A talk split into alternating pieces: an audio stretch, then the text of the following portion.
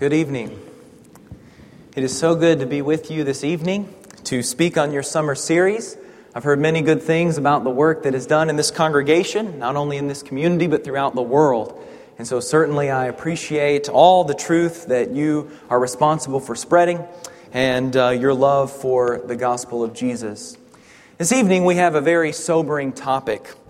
The topic is the courage to die.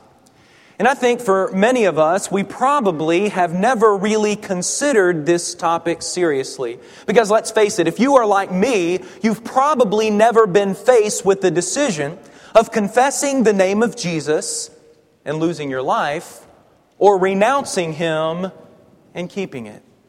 For most of us, it simply is not a reality that we would ever die for our faith. And so maybe it would be important for us to begin not with asking ourselves, do we have the courage to die for our Lord? But do we have the courage to live for Him? You see, there are a couple of very sobering things about Christianity in the modern world, at least Christianity in the broad sense of the word.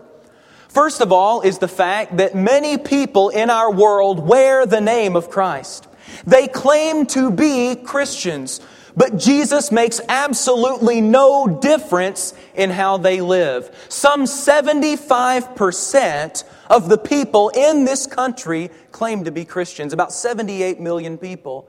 And yet, several studies have shown over and over again that only about 40% of those people attend worship services regularly. There have been other studies that have followed up that have shown that those figures are actually inaccurate, and really the figure is closer to about 25%. And so, if people can claim to be Christians, can claim to wear the name of Christ, and yet not attend the worship services of a church anywhere, is that the religion Jesus died to establish? You see, Jesus has to make a difference in how we live. But then, secondly, think about the way the outside world views Christianity. In so many places, Christianity has become more about compromise than anything else. There are so many churches who take their doctrines and they say, you know what, this is important, but it's not that important. In fact, if we are faced with a different culture, we can alter what we teach. We can alter the way we teach it. We really don't have to follow exactly what the Bible says. And so Christianity has become in our world so much about compromise with contemporary culture that very few people even see the point. In fact, if we think about the religion that is best known in our world for the courage to die, it's not Christianity. It's what? Islam. How have we gotten to that point? How have Christians become so uncommitted to our Lord that we can allow another religion to appear more pious than we are. If you'll turn in your Bibles to Acts chapter 7, we're going to look at a story this evening that is a challenging one to many of us. Not only in what happens in the story, because I think we probably all know that, the death of Stephen, but in how exactly it is that his death comes about. And as we think about Acts chapter 7, I want us to think about the lives of so many of those faithful brethren in the New Testament. And not only how they were willing to die for their faith, but how they were willing to live for it. Listen to the words of Paul in 2 Corinthians 4, beginning in verse 7 as we prepare our minds to think about Acts chapter 7. In 2 Corinthians 4, Paul is responsible for a passage that is challenging to me. Because I can say that not one day of my life as a Christian can ever be described as Paul describes every day of his life in this passage. Let's look at that together. 2 Corinthians chapter 4 in beginning in verse 7. I'm trying to move the slide along. Next slide please. Can you help me up there? 2 Corinthians chapter 4 beginning in verse 7. Oh, I got it. It's a little bit of a delay. Thanks. But we have this treasure, the Bible says, in earthen vessels, so that the surpassing greatness of the power will be of God and not from ourselves. Notice Paul wasn't working for himself. He wasn't working to carve out his own reputation in the church or to make money for himself, but for God. Look at verse 8. We are afflicted in every way, but not crushed, perplexed, but not despairing. Persecuted but not forsaken, struck down but not destroyed, always carrying about in the body the dying of Jesus, so that the life of Jesus also may be manifested in our body. In verses 8 through 10, there are nine present participles. In other words, what Paul is saying is this is not something that happens to us every now and then. Our lives are not in jeopardy just every few months. This is something that we constantly deal with. We constantly face. We're constantly being afflicted. We're constantly being perplexed. We're constantly being persecuted because of the name we wear. Some of you may be able to make the same claim for yourself. I cannot. Look at verse 11. For we who live are constantly being delivered over to death for Jesus' sake, so that the life of Jesus also may be manifested in our mortal flesh. So death works in us, but life in you. Do you think about the death of Jesus often? Does the cross really make a significant difference in how you live your life?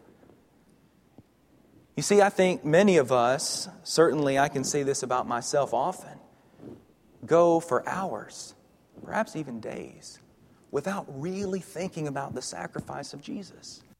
Some of us may think about it only once a week when we partake of the Lord's Supper, which is an excellent time to remember it, but I'm wondering if it's frequent enough. You see, it's very difficult to think about the death of Jesus all the time and live a life of rebellion against God. When we look at Stephen, the first man on record to die for the Christian faith, we see a man who knew why he lived, and that's why he had the courage to die. Let's look at Acts chapter 7, beginning in verse 51. I want us to notice the contrast here before we read the text between the Jews on the one hand and Stephen on the other. I think the attitude that we see in the Jews might represent a lot of the attitudes we find in the modern Christian world. Christian, of course, in the broad sense of the term. But notice Stephen speaks the truth to these people. Now, he does so in a way that many of us might consider harsh. Many of us might say, well, uh, we would never speak the way Stephen spoke, but it was true what he said. And the Jews reacted how? By saying, you know, Stephen, you're right. We need to repent. We need to humble our hearts before God. No, they gnash their teeth. Stephen looks up to heaven as they are attempting to murder him. They cried out, covered their ears, and rushed upon him, did the Jews. Stephen prays to Jesus, the only such example in the New Testament of praying to Jesus. But the Jews don't pray to God in turn. In fact, the Jews begin to pick up stones and stone Stephen. And Stephen finally ends his life asking for forgiveness, not for himself, but for those who are killing him. And the Jews respond by ending his life. You see what we see even among religious people, and the Jews certainly were that. We have a lot of variation in practice and in lifestyle. I don't know that I've ever been into a town like Montgomery, Alabama before, where there's so, there is so much diversity in terms of the religious landscape. I don't know, I might have passed somewhere around three dozen churches just as far as I've gotten uh, at this point. Uh, I've never seen anything like this before. There's a church literally on every corner, sometimes two or three facing each other. There's a lot of variety, isn't there, in this town? The question is who really molds their lives to the image of Jesus? Let's look at Acts chapter 7, beginning in verse 51 at the words of Stephen against these religious leaders You stiff necked people, uncircumcised in heart, You always resist the Holy Spirit, as your fathers did, so do you. Which of the prophets did not your fathers persecute? And they killed those who announced beforehand the coming of the righteous one, whom you have now betrayed and murdered. You who received the law as delivered by angels and did not keep it. Notice the message that Stephen preaches here is harsh. In fact, there are nine second person forms, either verb forms or pronouns, that Stephen uses in verses 51 through 53. It is you, it is you, it is you. We're not told to preach that way. When I was taught to preach, I was taught to say we, even if you really don't mean we, because you don't want anybody to think you're singling them out. But Stephen definitely singled out the Jews, didn't he?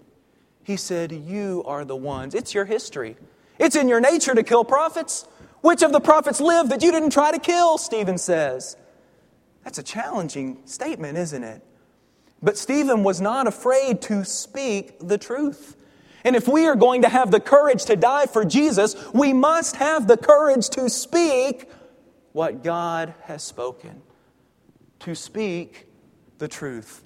If we look at this passage, we may see someone who appears harsh, someone who appears judgmental, but think about just a few verses down in verse 60. This same man is praying for these people. You see, just because we speak the truth, and just because the truth may seem harsh to some people, doesn't mean we're not motivated by love and a concern for their souls. You know, Stephen was just imitating the message of Jesus. Remember in Matthew chapter 23 and verse 37, as Jesus looks across the city of Jerusalem and he says, Jerusalem, Jerusalem, you who kills the prophets and stones those who are sent to her. He said, I'd love to gather you under my wing like a, a, a hen gathers its chicks, but you didn't want that. You see, Jesus says much the same thing that Stephen says here, doesn't he? He recognized the history of these people. But then, secondly, notice Stephen says, You killed the righteous one. One of the most unpopular things you can say in the religious world today is that the Jews killed Jesus. I don't know if you realize that or not. I don't know if there's a synagogue around here, probably not very many of them. But I went to a Jewish school, and that's something that you did not say to those people. In fact, most people today who are Christians will say, well, the, the New Testament really doesn't teach that the Jews killed Jesus. The New Testament teaches it was the Romans who killed them after all, right? That's what the New Testament teaches? Well, it does teach both. Remember in Acts chapter 2 and verse 23, when Peter is preaching the very first gospel sermon to convict people's hearts to turn to the Lord, the Bible says, This man talking about Jesus, delivered over by the predetermined plan and foreknowledge of God, you, who's the you? Come on. It's the Jews, remember, in Acts chapter 2. You nailed to a cross by the hands of godless men and put him to death. Now, in Acts chapter 2, what was the response of the Jews? They were pricked in their hearts. What happened? What shall we? Let me hear it do? What shall we do? Peter says, You are responsible for the death of the Messiah. And they said, What can we do about it? Stephen tells them the same thing, and they kill him. What this teaches us is that the truth does not always have the same effect whenever it is preached. People respond differently to the gospel, depending on who they are and where they are. But the third thing Stephen tells them that really gets them upset. You don't even know the law. Here you are supposed to be God's people. You claim that He gave you the law, and yet you don't even live by it. You see, there are many people, even today, who call themselves religious, and yet really don't live by the same rules that they themselves profess. But we have, if we think of modern application, a lot of truth that we could tell in our modern world, don't we? A lot of ideas in our religious world that are certainly biblical but are misrepresented. What about male leadership in the church? The Bible says that a man is to have authority in the church. And I may not understand that all the time, but the Bible says it. What about homosexuality? That's a subject very few people want to touch, especially from the pulpit. A lot of people, when they do preach about it, say, well, these people ought to be loved, and they should. But the Bible also teaches that that kind of lifestyle, unrepentant, actively engaged in that lifestyle, it's not going to get you to heaven. What about commitment? This is a big deal for many of us. Matthew 6 and verse 33, I'll start it, you finish it. Seek ye third. No, wait. Seek ye second. No. What? Seek ye first the kingdom of God and his righteousness. And all these things will be added to you. Luke 14 and verse 26, uh, verse 26 says, If anyone comes to me and does not hate his own father and mother, wife and children, brothers and sisters, yes, even his own life, he cannot be my disciple. Jesus expected commitment. And yet, in many places in the Lord's church, I see young families, parents making the decision to take their children out of worship on Sunday morning to take them to a soccer tournament or take them to baseball practice on a Wednesday night because, after all, it's just one worship service. It's just one Bible class. It's not that big of a deal. How do you respond to that? Well, it's just one soccer tournament. It's just one baseball practice, right? See, I think a lot of people in our world could use a lesson, lesson on what Christian commitment is all about. And if they don't learn it from Christians, where are they going to learn it? If we want to be the kind of people who have the courage to die, we must have the courage to live completely committed to our Lord.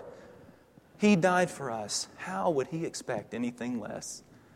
Secondly, notice not only does Stephen display the courage to speak the truth, but he displays the courage to live righteously.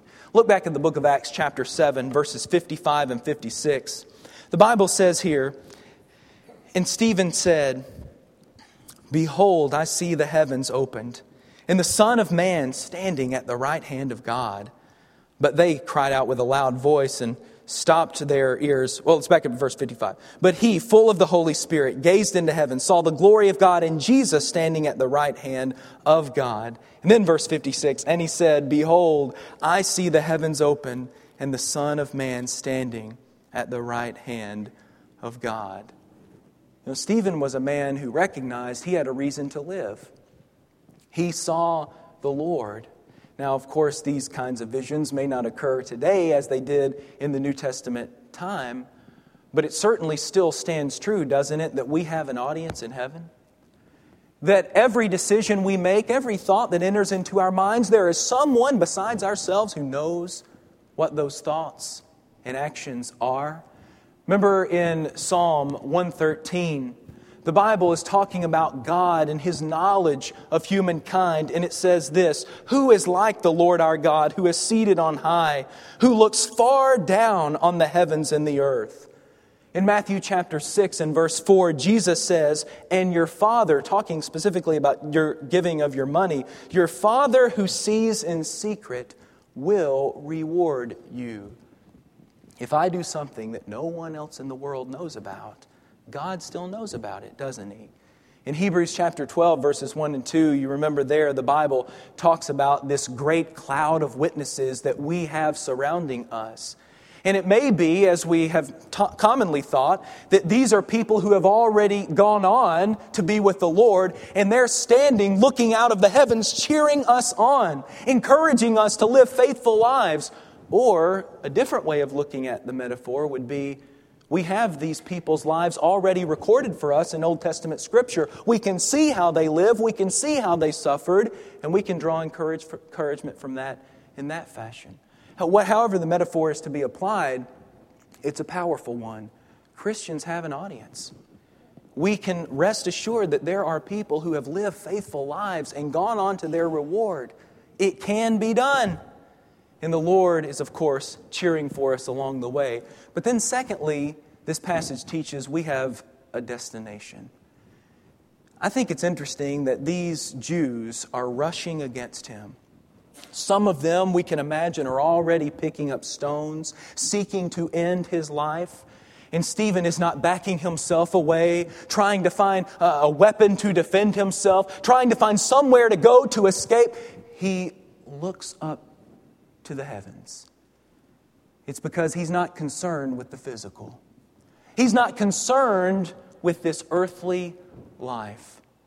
In Colossians 3, verses 1 and 2, the Bible tells us, Therefore, if you have been raised up with Christ, keep seeking the things that are where? Above. Where Christ is, seated at the right hand of God. Set your mind on things again, where?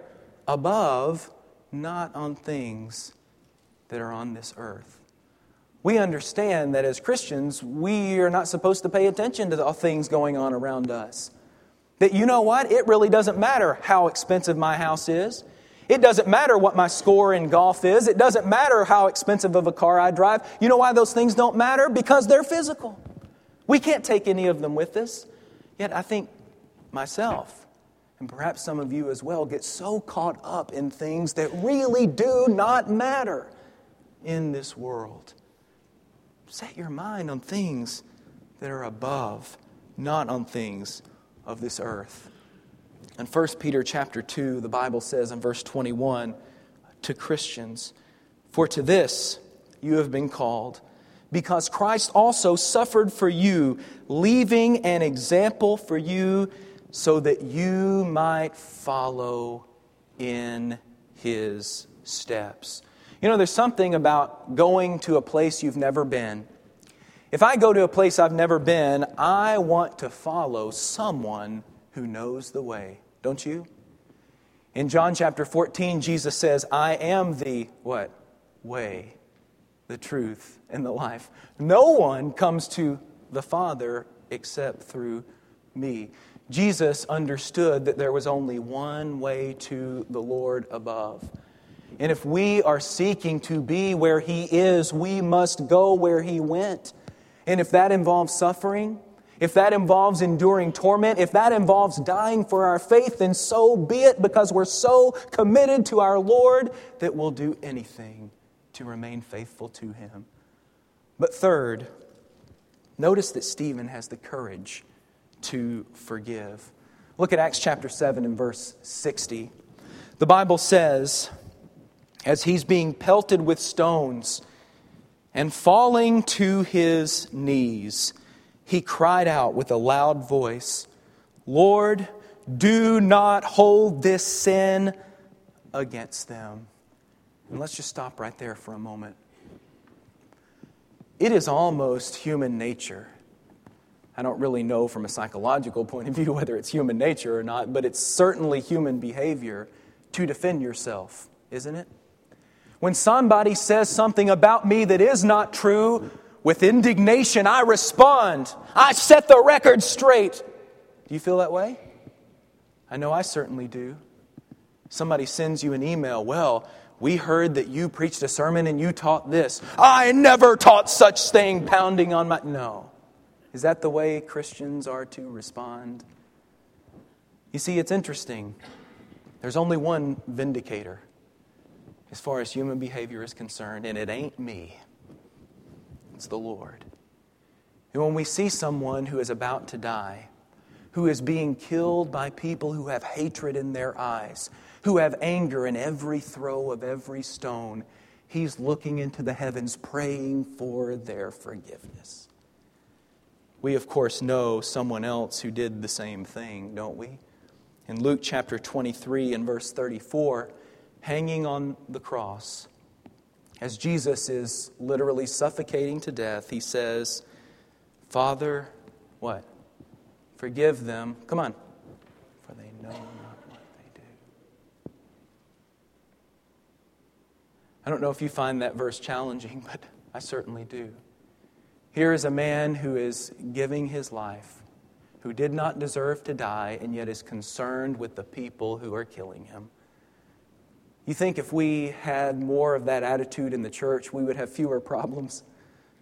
You think if we had more of that attitude in our world, we would have fewer conflicts between nations? You see, forgiveness is so much a part of who we are to be.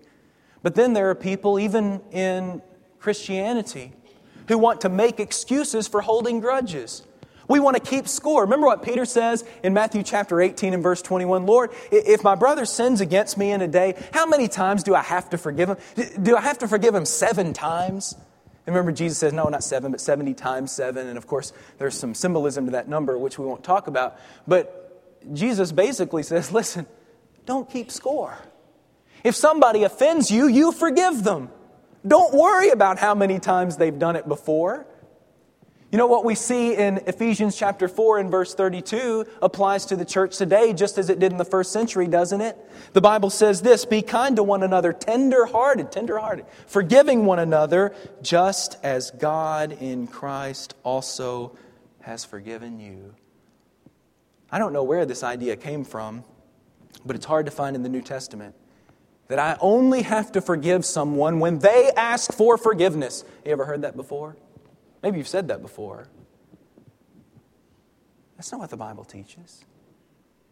In fact, I don't imagine there were very many of those Jews who were pelting Stephen with stones and saying, uh, Could you, by the way, forgive us for all this? I'm really sorry. I know we're killing you, but uh, you think that happened?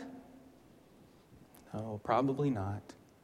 I don't imagine many of those Roman soldiers were looking at the cross of Jesus and saying, I hope you forgive us for all this.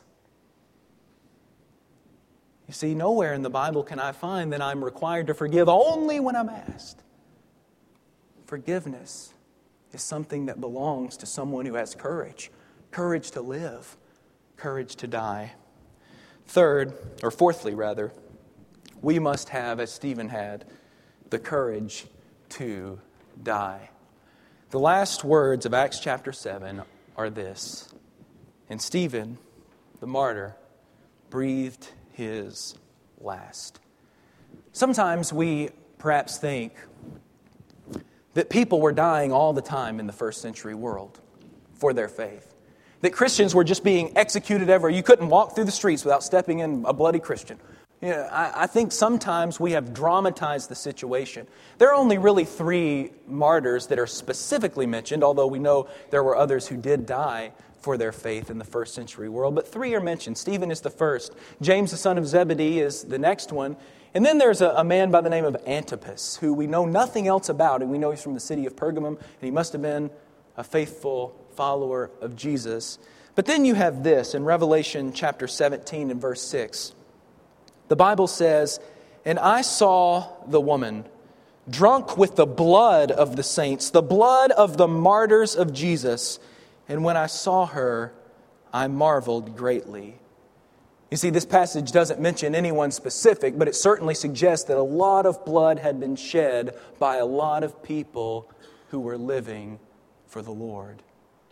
You see, for us today, the courage to die is not so much an action as it is an attitude.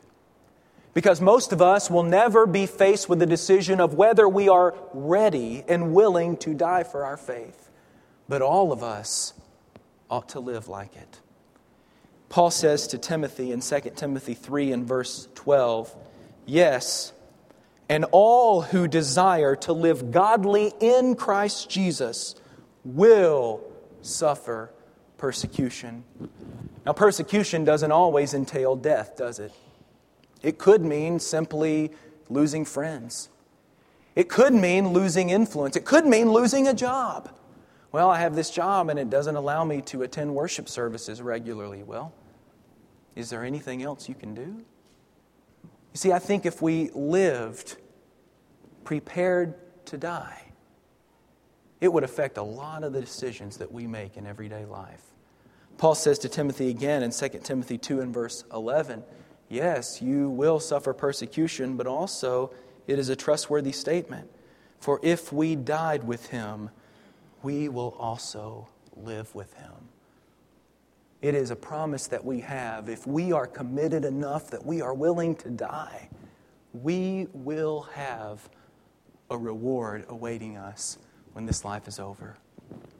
What can we learn from the death of Stephen? Well, we can learn most people wouldn't live like that. Christians are unique.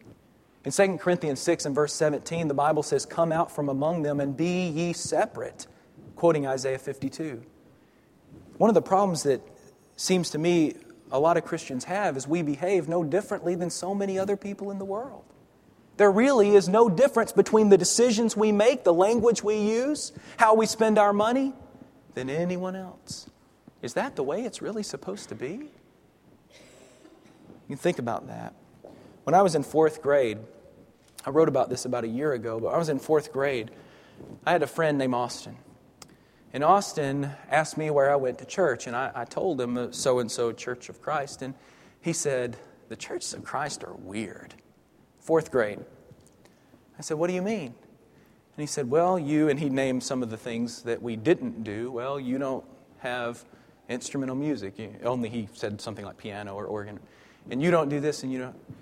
And I was kind of ashamed because I was so different from him and from all the other kids in my class. I just wasn't like any of them. Now I wonder today, some 20 years later, if there's any fourth grader who actually knows that the churches of Christ are different, are unique. Have we blended so much with the world? Have we failed to share our message, the message of the New Testament, to the point where people really don't know who we are and what we stand for? The book of 1 Peter is written to people who are suffering. And the Bible says there in verse 16 of chapter 4 if anyone suffers as a Christian, let him not be ashamed, but let him glorify God in that name. The very first full time preaching job I had, I interviewed a man who had been a survivor of World War II. In fact, the very first battle he was in, he was wounded. He was taken as a prisoner of war and every day did not know whether he would see his family again. And I thought, since he was one of the few people I had encountered like this who would actually talk about it, that I would interview him. So I set up a camera in his office and I just asked him a series of questions. I have about an hour and a half worth of footage. It was very, very fascinating, at least to me. But one of the last things I asked him, How did you get through? And he pulled out from his top drawer a Bible. It was about the size of one of those pocket New Testaments, if you guys remember those. Uh, I don't know, a lot of people carry those anymore, but very small. And he slid it across the desk and he said, Open that up. And I began to flip through it. And I noticed there were two things about two thirds of the way through that Bible. There was a big hole, and there were pages and pages and pages of crimson red. He had been wearing that Bible in his coat pocket when he was shot in the back and taken as a prisoner of war. And as I was looking at it, obviously with interest in my eyes, he said, That Bible saved my life. And I told him, because he attended the congregation where I preached, and I said, Yes. And the same Bible has been saving your life ever since. And he looked at me and he said, yeah. Here's someone who had the courage to die, perhaps for a different reason than we're talking about this evening. But that experience motivated him to have the courage to live. As sick as he was, as many problems as he and his wife had, I never knew them to miss a worship service that they could possibly attend. That's the kind of commitment that the Lord expects of everyone who wears his name. The question is tonight are we that committed? Are we willing to live for our Lord? Do we have the courage to die?